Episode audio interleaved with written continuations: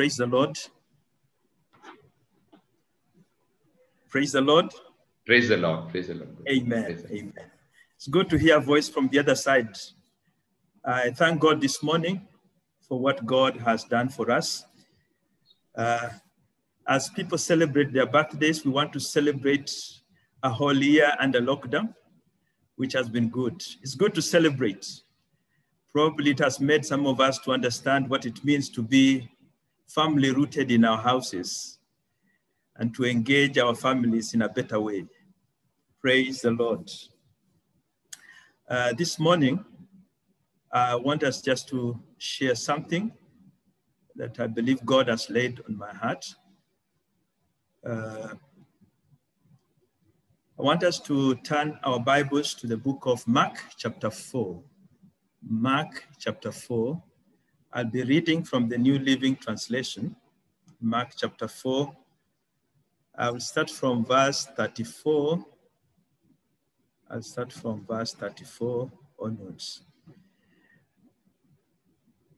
Uh, the subject that we'll be, we'll be discussing all this under the subject of storms in life, storms in life, storms in life.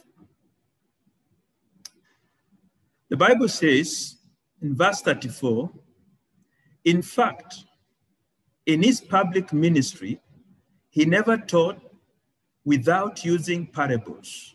But afterward, when he was alone with his disciples, he explained everything to them.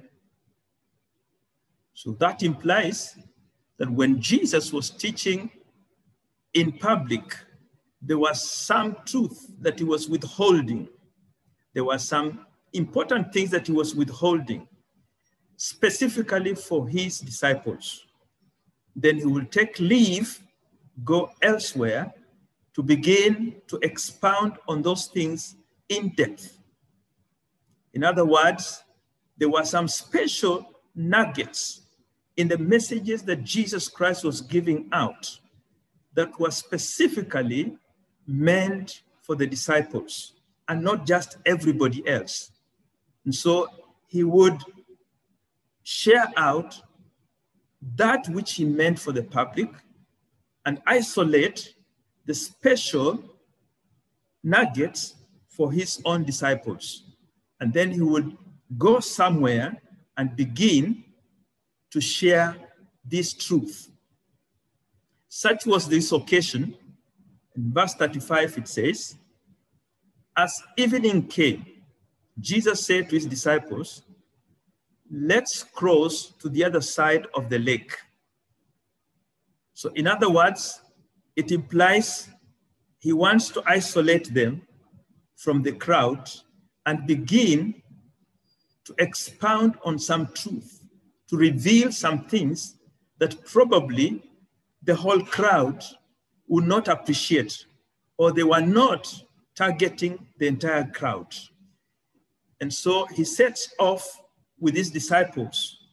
But interestingly, the Lord, being a very wonderful teacher, he uses a different approach. Uh, Probably, would I refer to this as a discovery method? He didn't want to speak out. He wants the disciples to go through an experience that will begin to reveal certain things they had never experienced in their relationship with him in a deeper way. So he just exposes them to the situation. He just exposes them to the situation and then begins to make them understand. And sometimes it doesn't require you to explain much when somebody has experienced something because it's a, a lesson in itself. Somebody experiencing something, it is firmly uh, kind of uh, in, in, in, what would I say, imprinted in him. He will never forget it again because it's something he went through, he experienced. So, verse 36 so they took Jesus in the boat and started out, leaving the crowds behind. And then there's some part which adds, although other boats followed. So, in this crossing of the lake, there is one specific boat that is of interest. However, there are other boats also in the same situation. So they may learn the lesson, they may not learn, but Christ is interested in this one single boat and the people inside. He wants them to have an experience from which they, they are bound to learn something about him that the crowd may not experience. So this is specifically meant for them. Verse 37, the Bible says, But soon a fierce storm came up. High waves were breaking into the boat, and it began to fill with water. But soon a fierce storm came up. High waves were breaking into the boat, and it began to fill with water. Now it is instructive from the past verse that we have we have learned, we have read. Other boats are in this situation. This storm cannot have targeted only one boat in the midst of many other boats. Other boats were experiencing the same situation. But God is focusing us on this one single boat. And one aspect we pick out from this one single boat, Jesus was in that boat. Jesus was in that boat. But then it was among the boats that were experiencing the fierce storm that came. Not only that,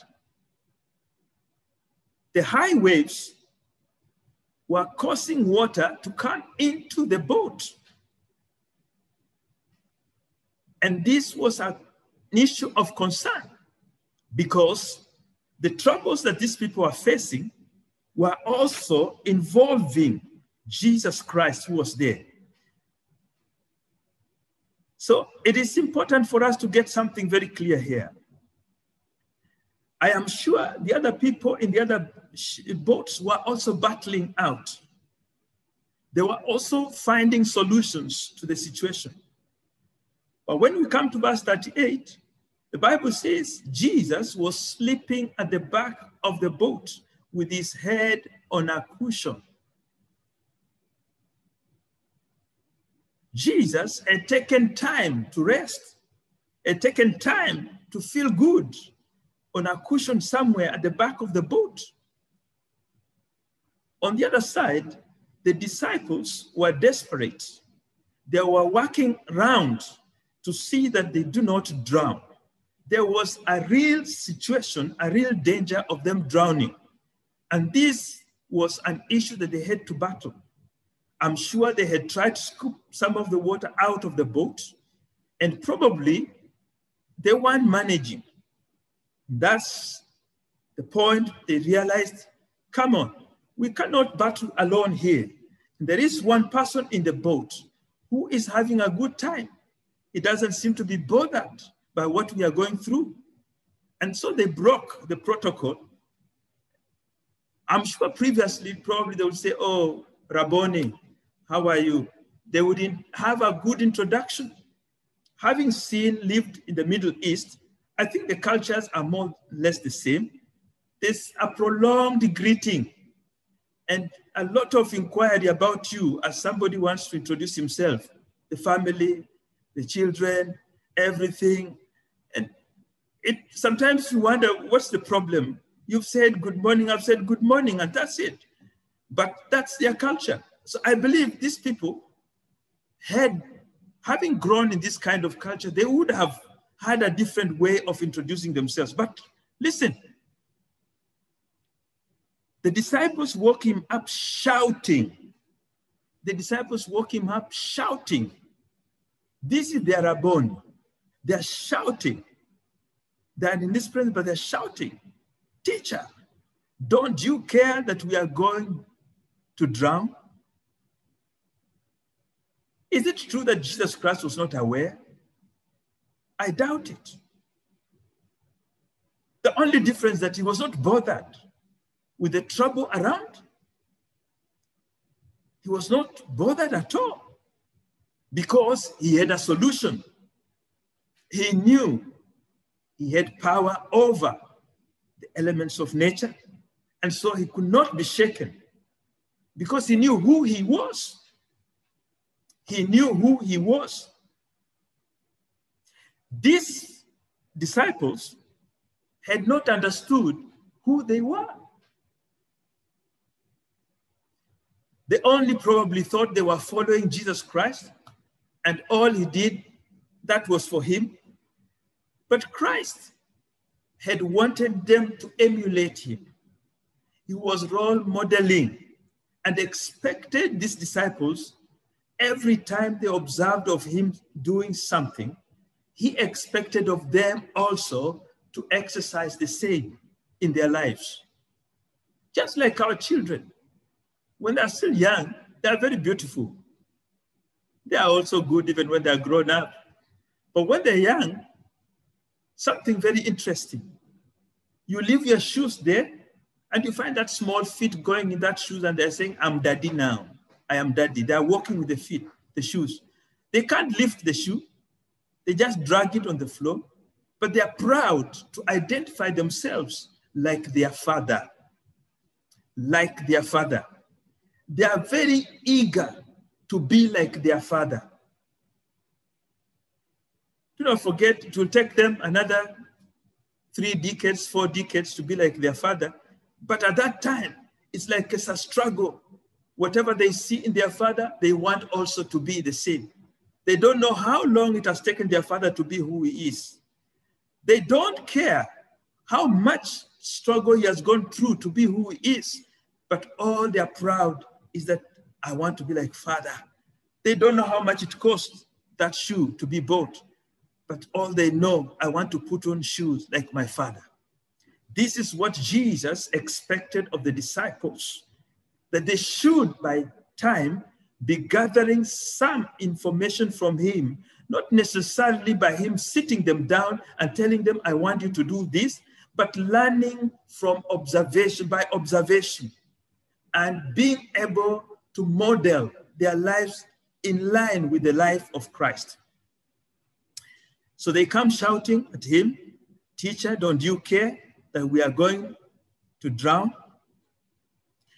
And then Jesus in verse 39, woke up, he rebuked the wind and said to the waves, Silence, be still.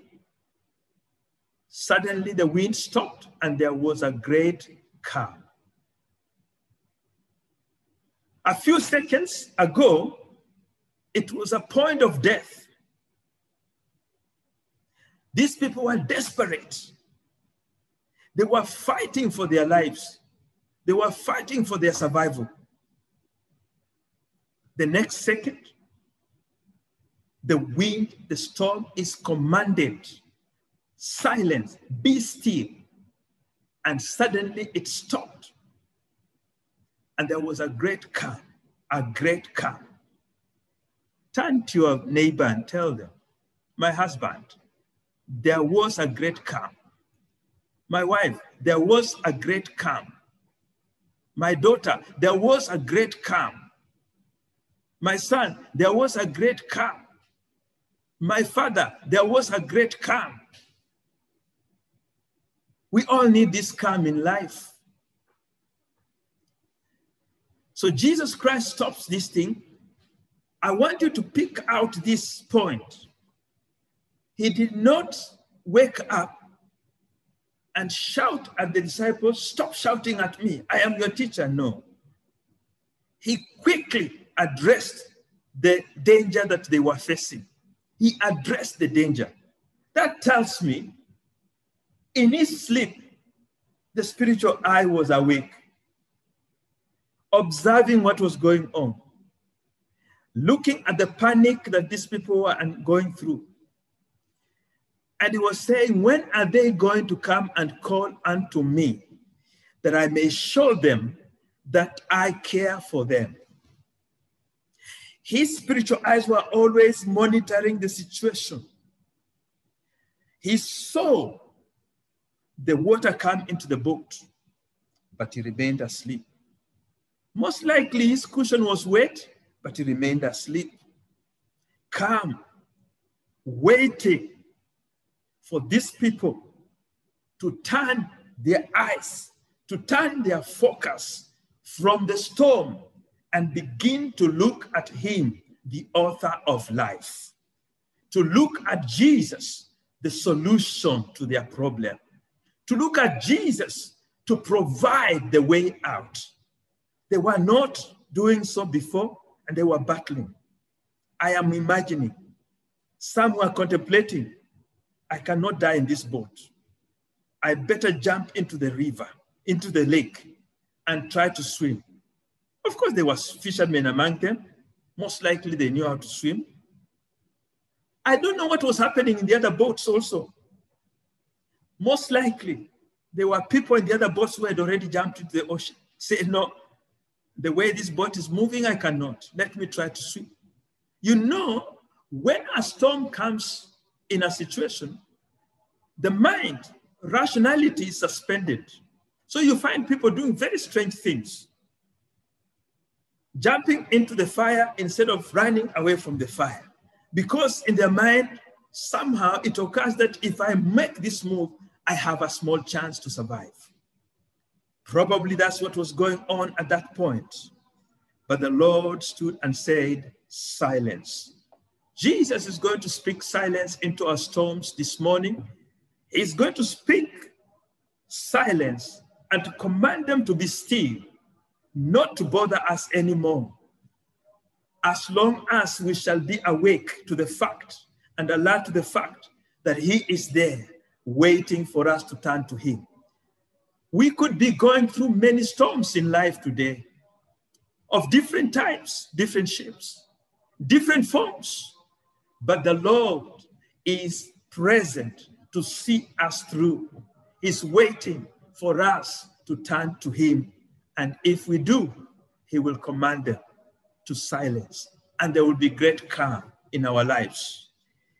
The Bible says it was sudden, it was not gradual, it was sudden it surprised these people.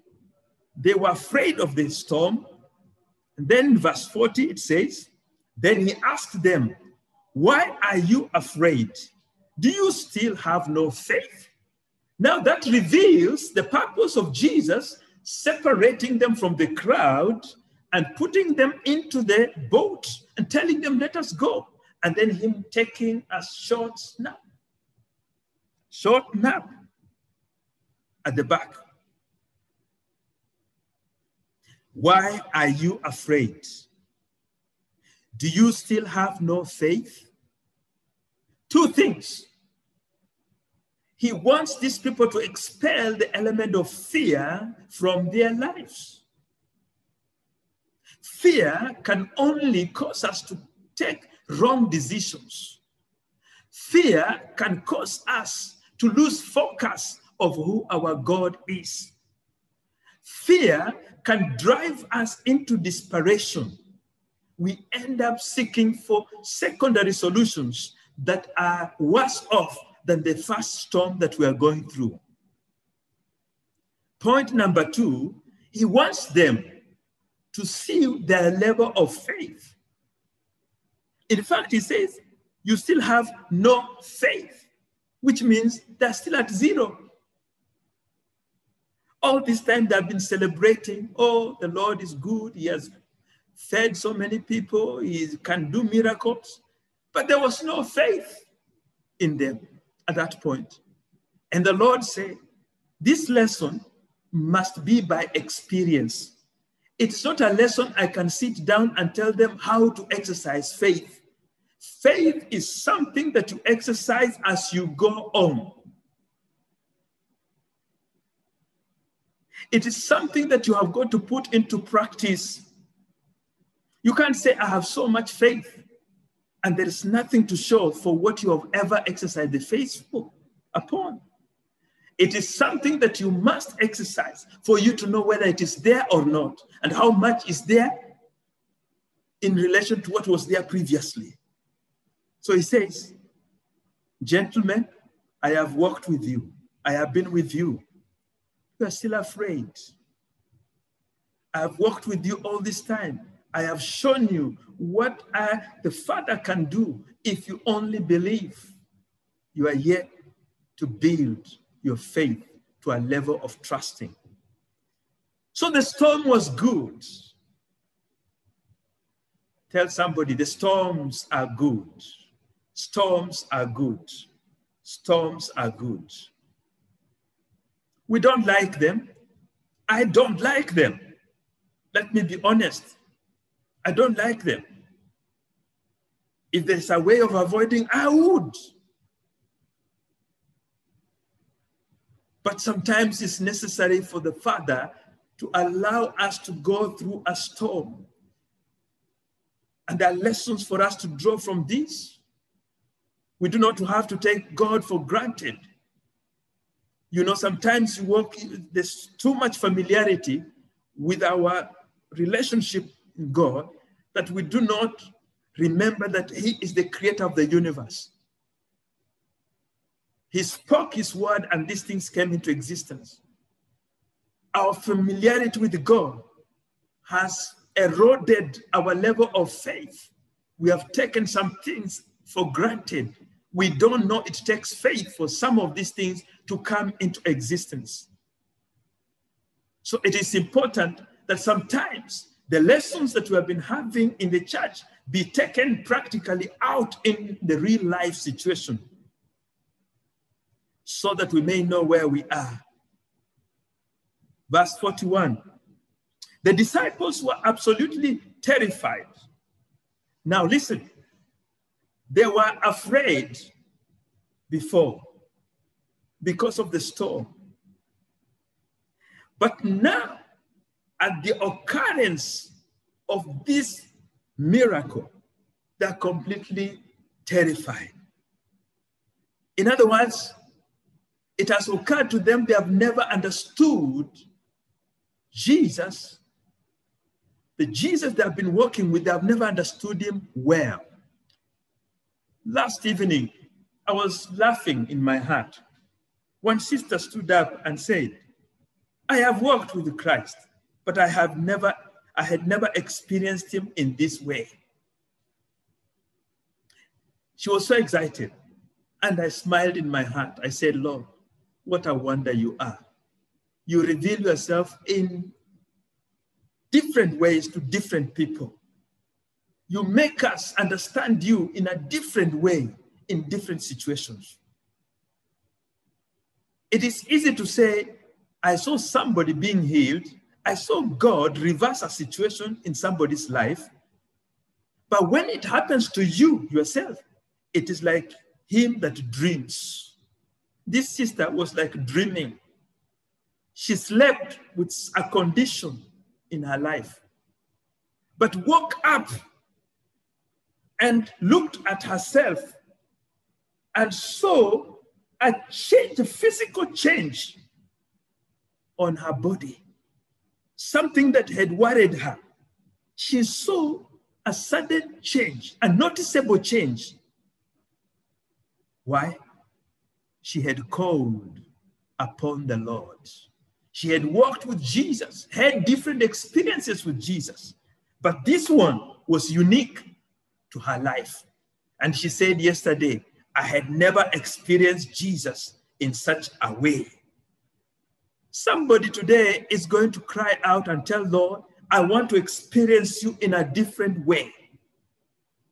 I have worked with you in my life five years, 10 years, 15 years, 20 years, 30 years, 40 years, 50 years.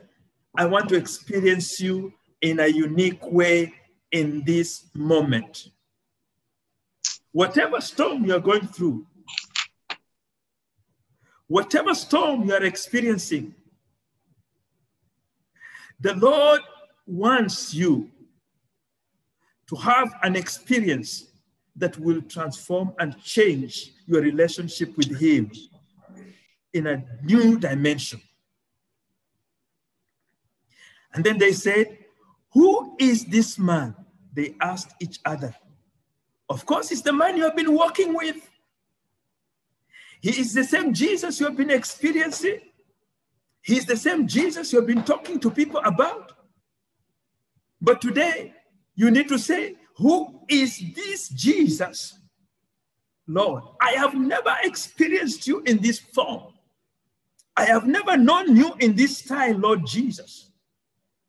I have never experienced you in my life in this way. That will be our language. That this God will reveal himself in a new dimension. And they went about asking each other. And they said, even the wind and waves obey him. Even the wind and the waves obey him.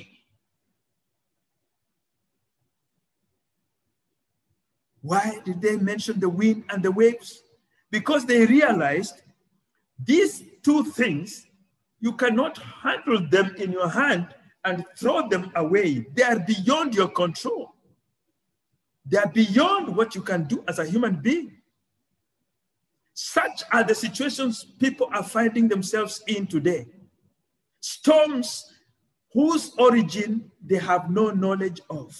Storms whose cause they do not have control. They are but victims of the circumstances they are experiencing. But the lesson from this this man is able to speak to the elements that are beyond your control. Silence, be still, and there will be still in your life.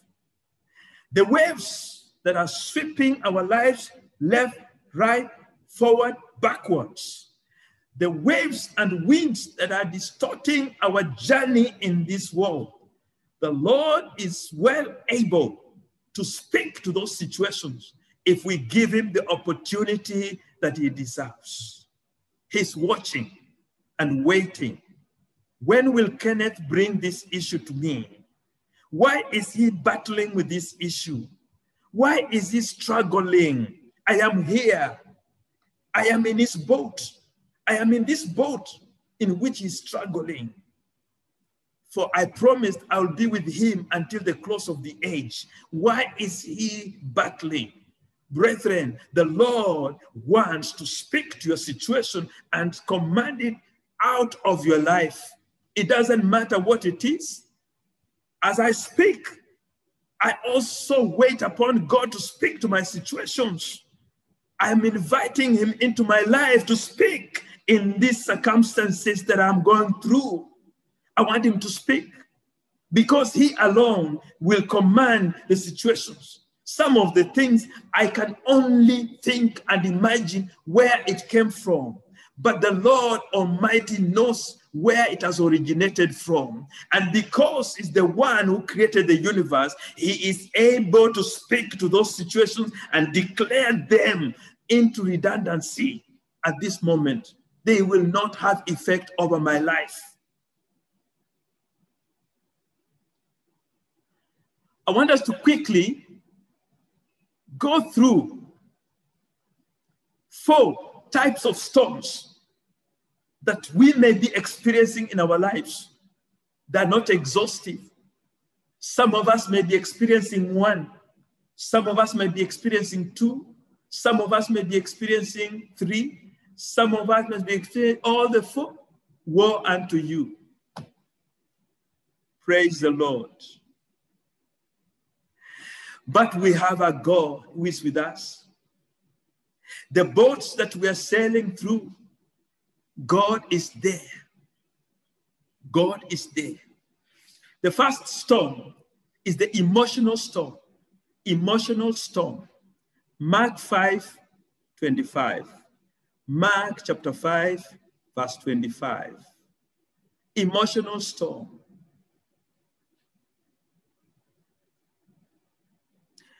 A woman in the crowd that suffered for 12 years with constant bleeding. She had suffered a great deal from many doctors. And over the years, she had spent everything she had to pay them, but she had gotten no better.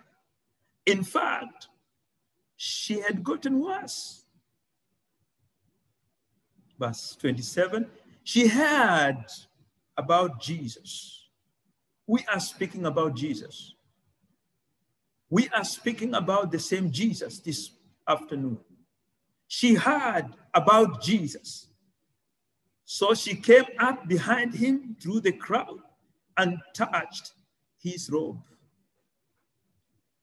Verse 28 For she thought to herself, if I can just touch his robe, I will be healed. Immediately, the bleeding stopped. Suddenly, the wind stopped. Immediately, the bleeding stopped, and she could feel in her body that she had been healed of her terrible disease condition. Praise the Lord. I don't know what you're going through. May be experiencing this emotional, may be going through an emotional storm. This woman, I'm not sure she was so keen to be in the crowd or to sit long with people. Probably she was the kind who was trying to hide herself because there are some conditions that can be very bad. However much you want to, to interact with people, the conditions may not allow people to come close to you. And this woman, in my heart, I think this was a situation where she was feeling unwanted, feeling unacceptable, feeling like she was, she had lost her self-worth. But thank God,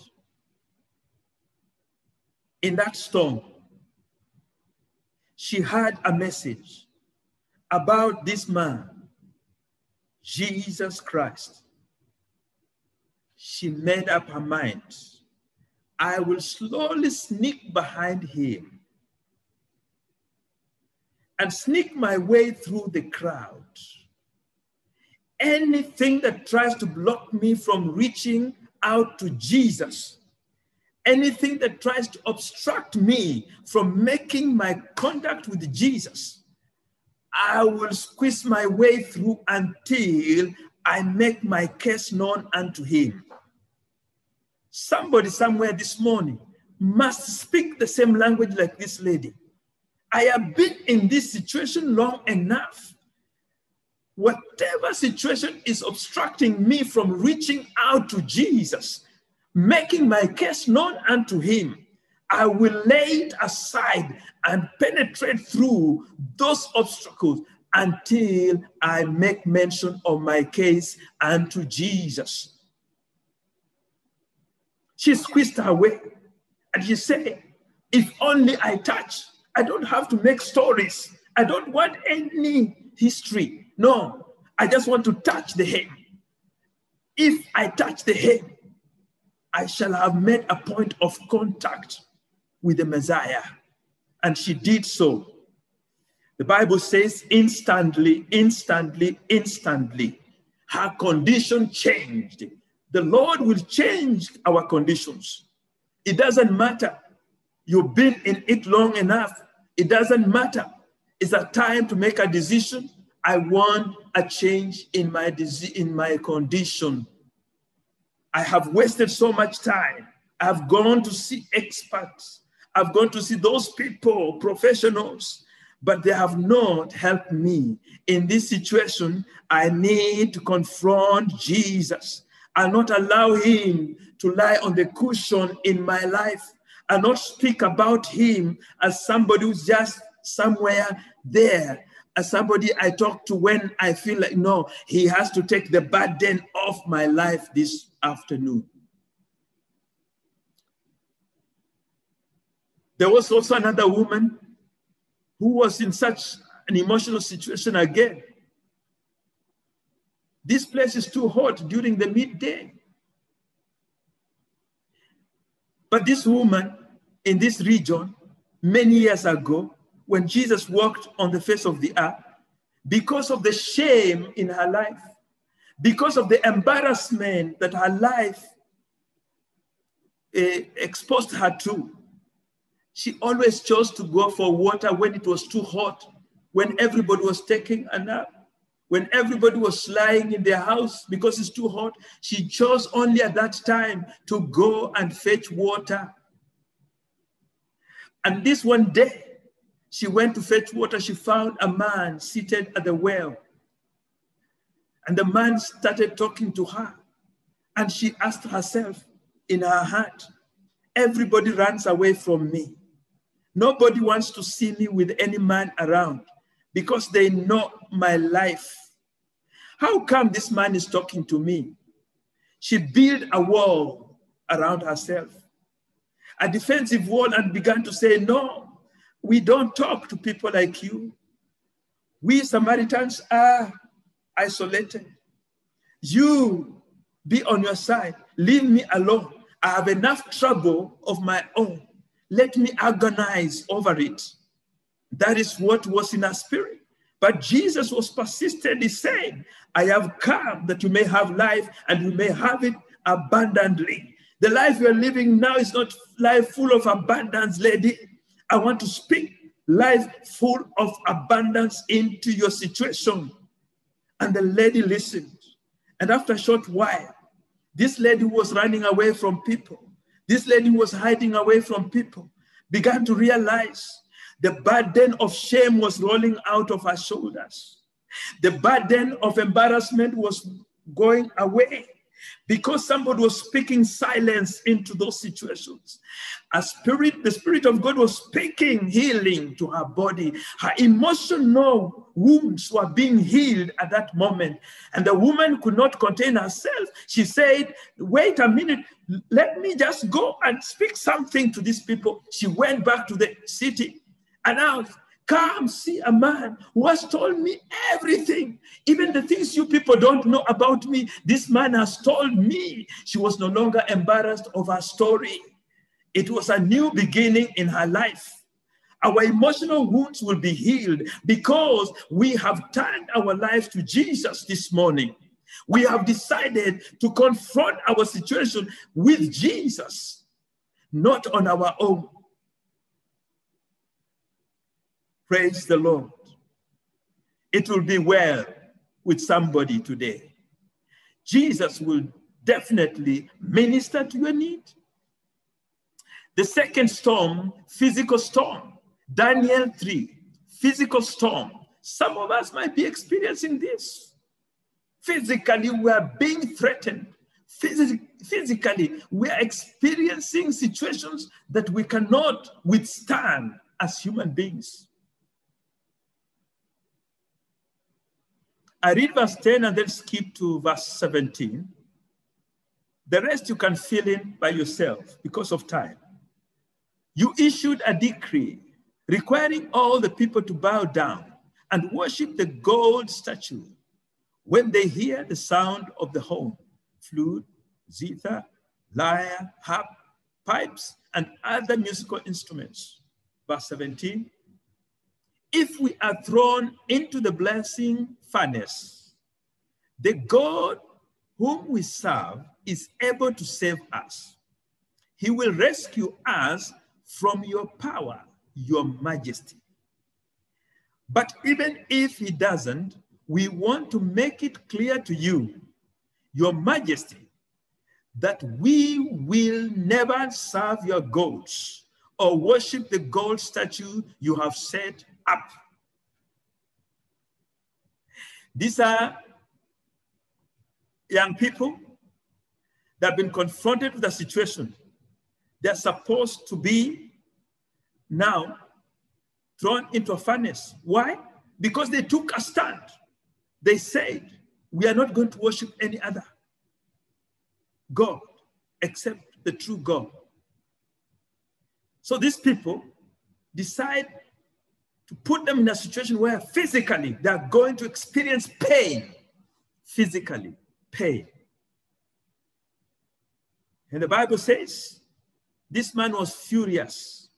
He threw them into, he ordered that they be bound so that they cannot wriggle out. They cannot go and stand in the corner where the flame is not so hot. They were tied, bound, and thrown into the furnace. Few seconds after, you will read that below later in the verses that follow. Few seconds, the man leaped to his feet. His eyes saw something different. He was expecting to see charred bodies. He was expecting to hear cries. He was expecting to hear people writhing with pain because of the flame. That is what the devil is desiring to see in your life. He's setting conditions for you to agonize, to cry out of pain, to begin to think twice about what you've been believing, to begin to question what you've been believing. But the Lord is always present. You know, if we go back to the story of the boat, that question, don't you care? It's a loaded question. It means the enemy was now playing around with the minds of these people. You see, he says he cares for you, but see where you are. You are about to perish and he's sleeping. He doesn't care, does he? Can you hear the echoes of the Garden of Eden? If the Lord cares, would you let you experience this? If the if of Eden will still occur in the storms today, the if that was said in the Garden of Eden is also being said in your situation today.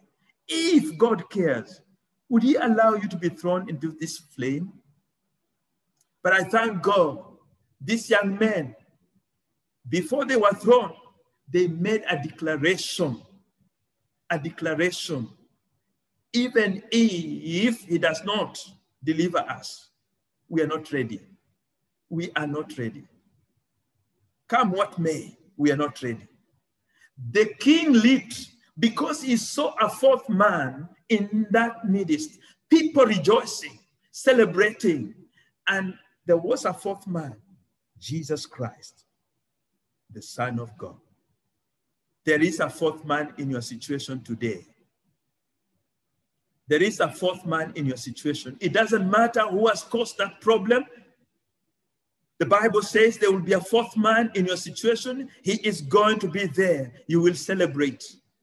The enemies, those who caused harm, who desire to see harm come your way, will see you celebrate out of that situation. Praise the Lord. Praise the Lord. The physical storms will come, but the Lord Almighty is always present to protect us. Let me just read something from Isaiah Isaiah 43, Isaiah 43. I was sharing this last evening with some brethren. Isaiah 43, verse 1. See what God says about you. Hear what God says about you. And I want you to internalize these words. This is the word of God. I'm reading from Isaiah 43, verse 1. It says, But now thus says the Lord that created thee, O Jacob and I say this to you God is using specific names. God is using a specific name. He's using a specific name for a person, Jacob. He's using a specific name for a tribe, Israel. God is dealing with you specifically. He's not dealing with you as a crowd. I was sharing with brethren yesterday. When you tell people, I love you all, it has got a different impact when you face one person and say, I love you. The, the kind, if, even if this person was in the crowd and you said, I love you, he's not going to feel the same way as when you call him aside and say, You know, brother, I love you. No. This one, when he's alone, is going to be unique. It's going to be unique. It's going to be unique it will have a greater impact on his life. So God is saying, I created thee, O Kenneth. Put your name there. I created thee, O Kenneth. And he that formed thee, O Kenneth, fear not, for I have redeemed thee. I have called thee by thy name. Thou art mine. When thou passest through the waters, I will be with thee. And through the rivers, they shall not overflow thee. When thou walkest through the fire, thou shalt not be burned, neither shall the flame kindle upon thee. Any physical harm that anybody desires to see the enemy has colluded with his agents to usher into your life shall not have effect because God is there with us. He is the one that has called us by our names. He knows us personally, and He has de- dedicated Himself to protecting us according to His word. In verse 2 of Isaiah 43, I will be with thee, that says the Lord, through the rivers. They shall not overflow thee. When thou walkest through the fire, thou shalt not be burned, neither shall the flame kindle upon thee.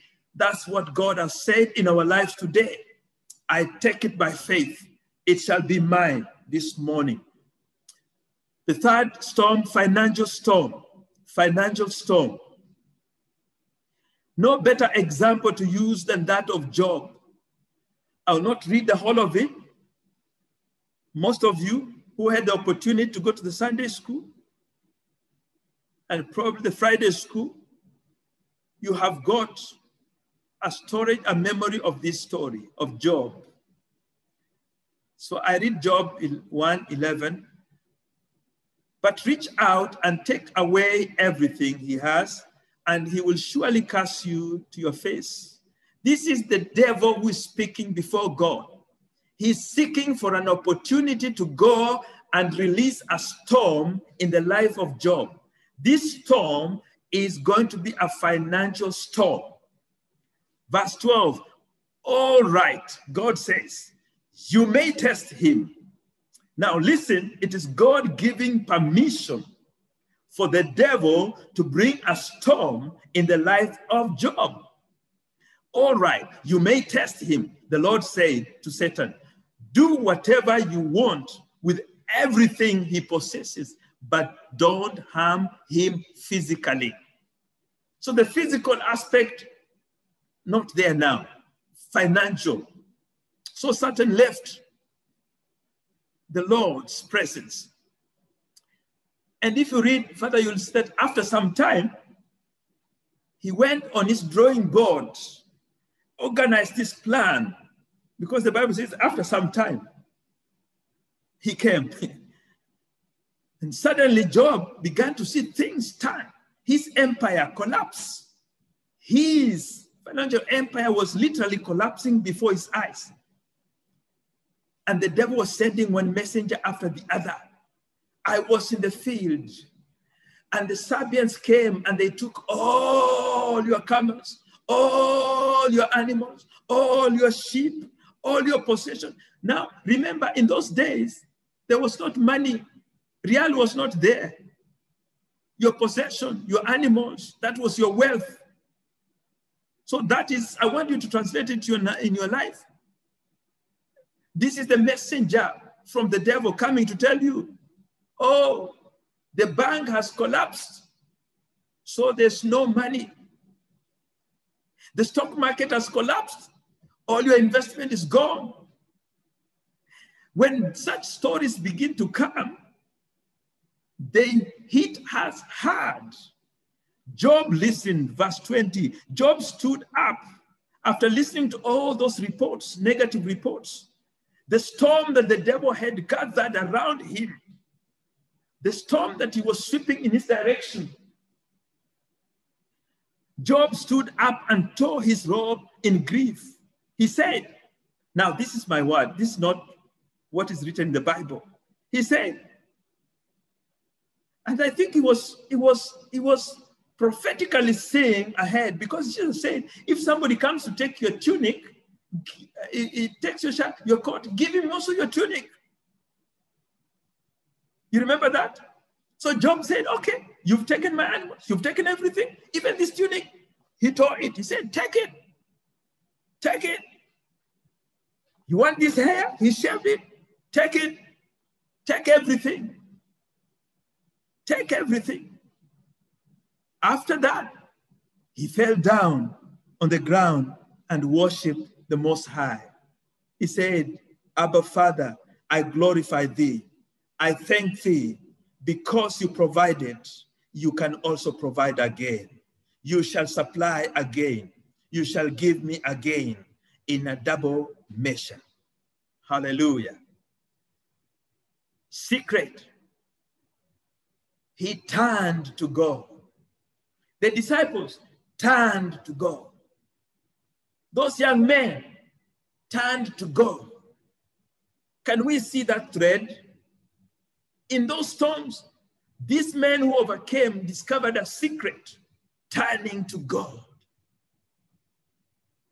He said, I came naked from my mother's womb, and I will be naked when I leave. The Lord gave me what I had, and the Lord has taken it away. Praise the name of the Lord.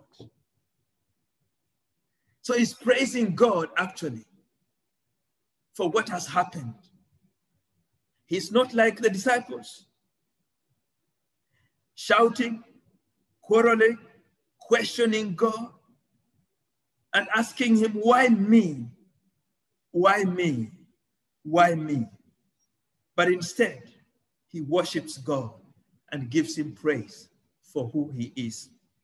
Verse 22 In all this, Job did not sin by blaming God.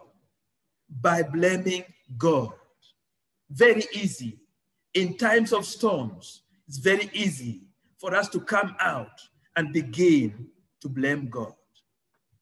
It's very easy. Be careful. This God is not there to be blamed, He's there to save you from the storm, to get you out of it. The story of Job, you know it. The physical harm came, it went. The man was still focused onto God. In the very end, his latter days were more blessed than the former days because the storm is not there for eternity. It is there for a season and it will go. I am Lord this hour, the next hour I'm being lifted.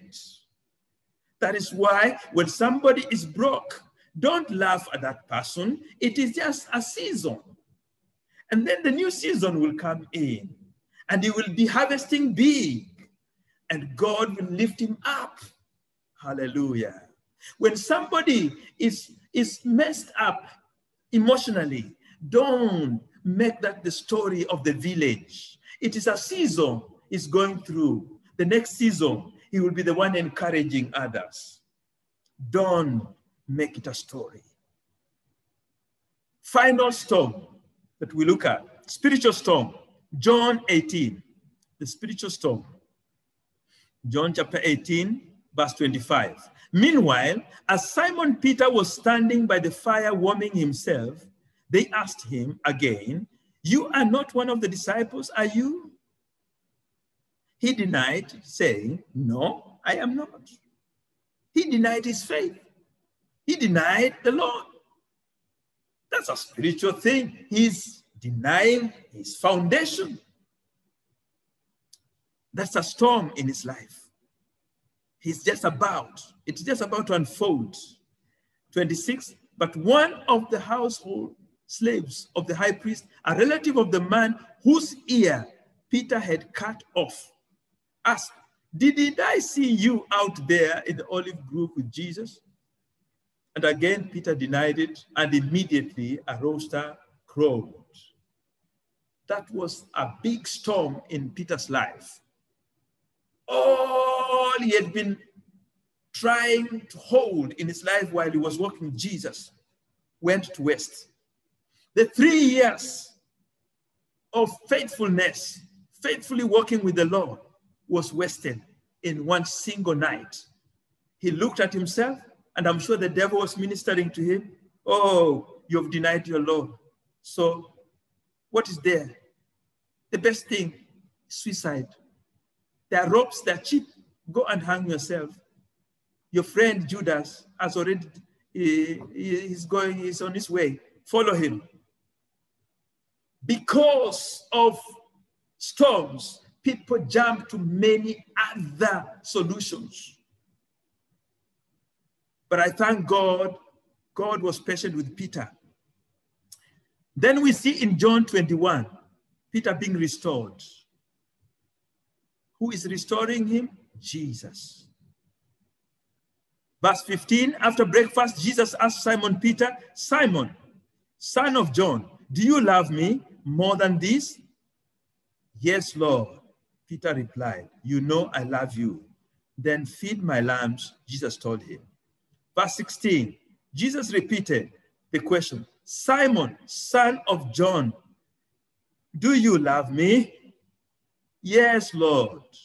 Peter said, You know I love you. Then take care of my sheep, Jesus said. Verse 17, a third time, he asked, Simon, son of John, do you love me? Peter was hurt that Jesus asked the question a third time. He said, Lord, you know everything. You know that I love you. Yes, I failed you, but you know I love you. Yes, I let you down, but you know I love you. There's somebody in our midst. You may have just been having a terrible situation in your life. Your stand with God has been shaky and you feel like you're being abandoned. But the same questions are being asked of you. Do you really love the Lord? You know your heart deep within. The seed of God that is incorruptible was deposited in your spirit, and you know deeply within that you genuinely love God. But there's this one thing that makes you feel so far away from God. Say today, Yes, Lord, I love you. Yes, Lord, I love you. Yes, Lord, I love you. He is ready and willing to take you. Jesus said, Then feed my sheep. Three times, Peter denied God. Three times, Jesus has purposefully, deliberately taken Peter through that process of renouncing his past, renouncing his failures, dissociating himself from all compromises. Three times, he has taken him through that process. Think about your life. Where is it that you started failing God? Go denounce those things again and again and again, and your way shall be smooth with the Lord. He is willing to take you up and to receive you again. Quickly, is there anything to learn from storms? We've, we come to five questions that we just want to address quickly as we come up to the end. Who do you live? Praise the Lord. Praise the Lord. Five questions. Who do you listen to when in the midst of a storm? Who do you listen to when in the midst of a storm? Acts 27, 21. No one had eaten for a long time. Finally, Paul called the crew together and said, Men, you should have listened to me in the first place and not left Crete. You would have avoided all this damage and loss. When the indications of storm were coming, Paul had warned these people, don't leave. But he being the voice of God, they did not listen to that voice and decided to go ahead. They didn't listen to God the storm hit them hard. Praise the Lord. Verse 22, but take courage. You have made the first mistake, yes, but take courage. None of you will lose your lives, even though the ship will go down. There will be some losses, but you will be saved. There will be some regrets, but you will be saved. Mark 4 38, the disciples turned to Jesus, Don't you care that we perish? because they realize they must now go and listen to him. So, who do you listen to when the storms hit you? Number two, do not focus on the storm. Do not focus on the storm. Second thing that we learn from the storm do not focus on the storms. Matthew 14 29.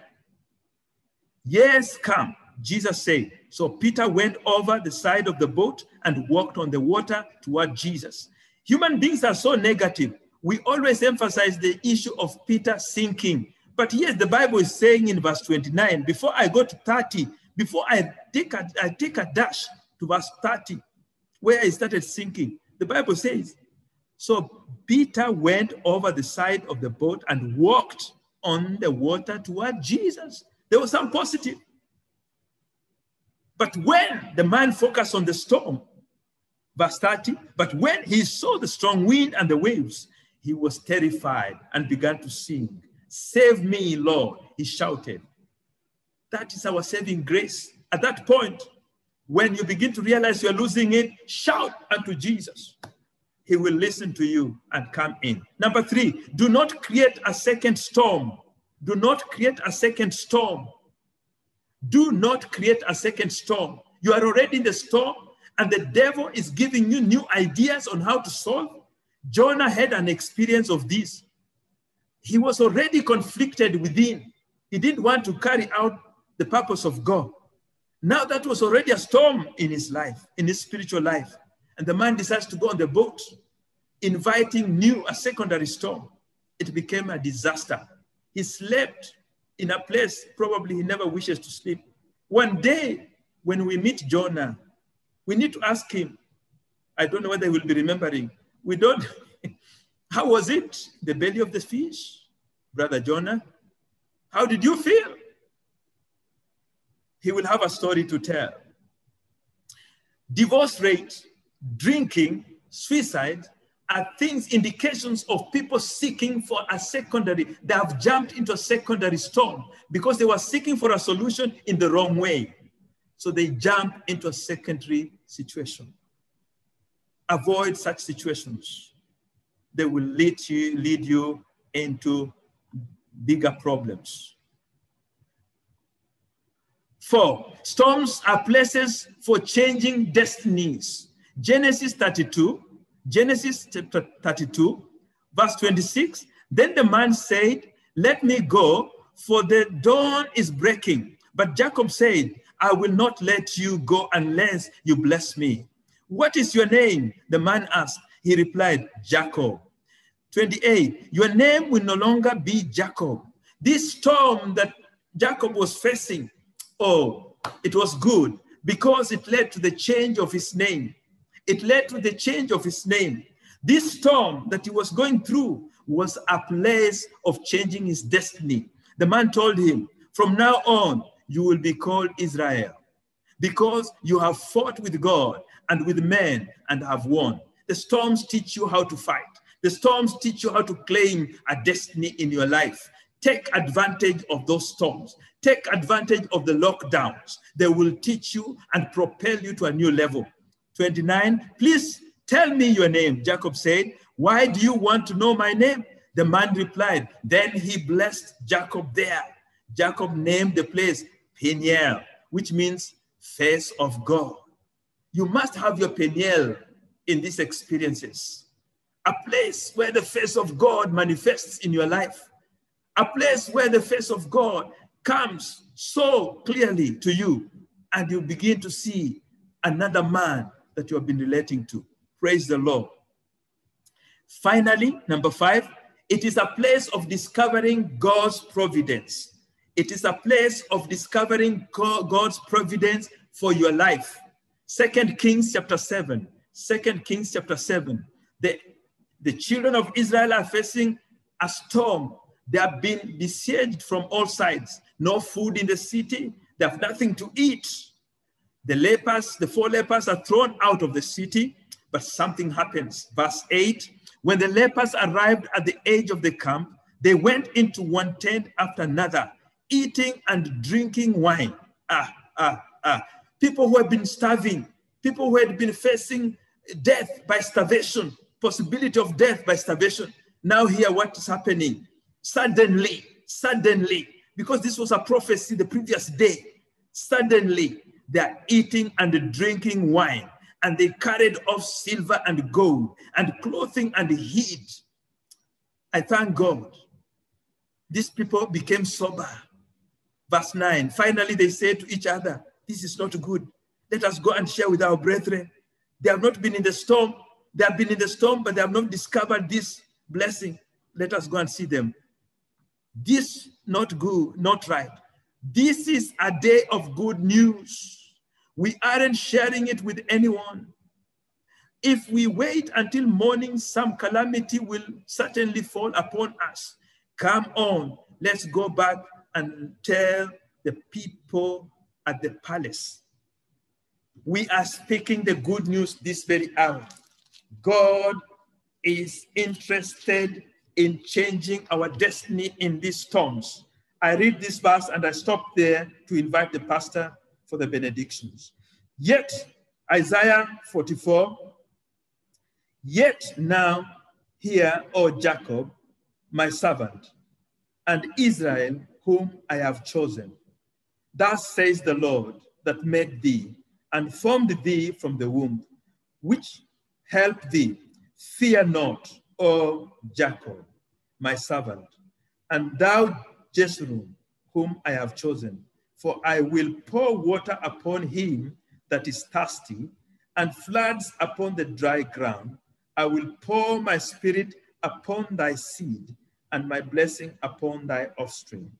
And they shall spring up as among the grass, as willows by the water courses. May the Lord bless you.